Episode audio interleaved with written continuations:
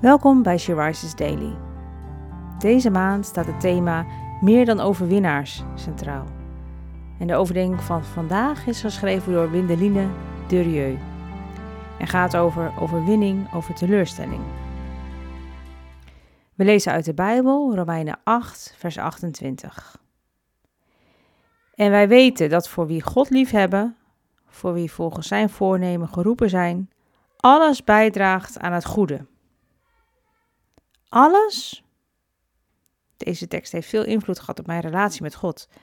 Het is een paraplu geworden waar ik onder kon schuilen als het moeilijk wordt in mijn leven. Niet alle dingen die ons overkomen zijn fijn of goed in eigen ogen. Er gebeuren vreselijke dingen in de wereld.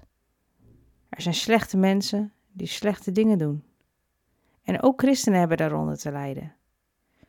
Vervolging, onrecht, misbruik, dat overkomt ook christenen. Maar er staat een aanwijzing in onze tekst wie God lief hebben. Heb jij God van harte lief? Ben jij op de plaats die Hij voor jou bedacht heeft? Dan is de belofte voor jou en voor mij. Alles draagt bij aan het goede. Een andere vertaling luidt: Alle dingen werken mee ten goede voor hen die God lief hebben. Als ik God lief heb, dan leidt Hij mijn leven. Dan brengt Hij mij op paden die soms verdriet of verdrukking geven. Paden die ik niet begrijp. Maar ik vertrouw mijn Hemelse Vader. Uit de diepste donkerheid kan Hij iets moois maken. En als ik dat vertrouwen uitspreek, soms uit jammer, dan komt vrede in mijn hart.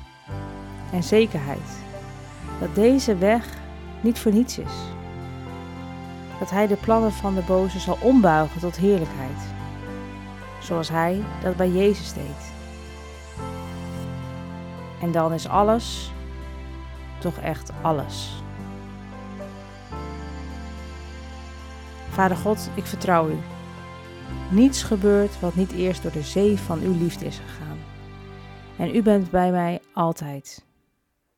Dank u daarvoor.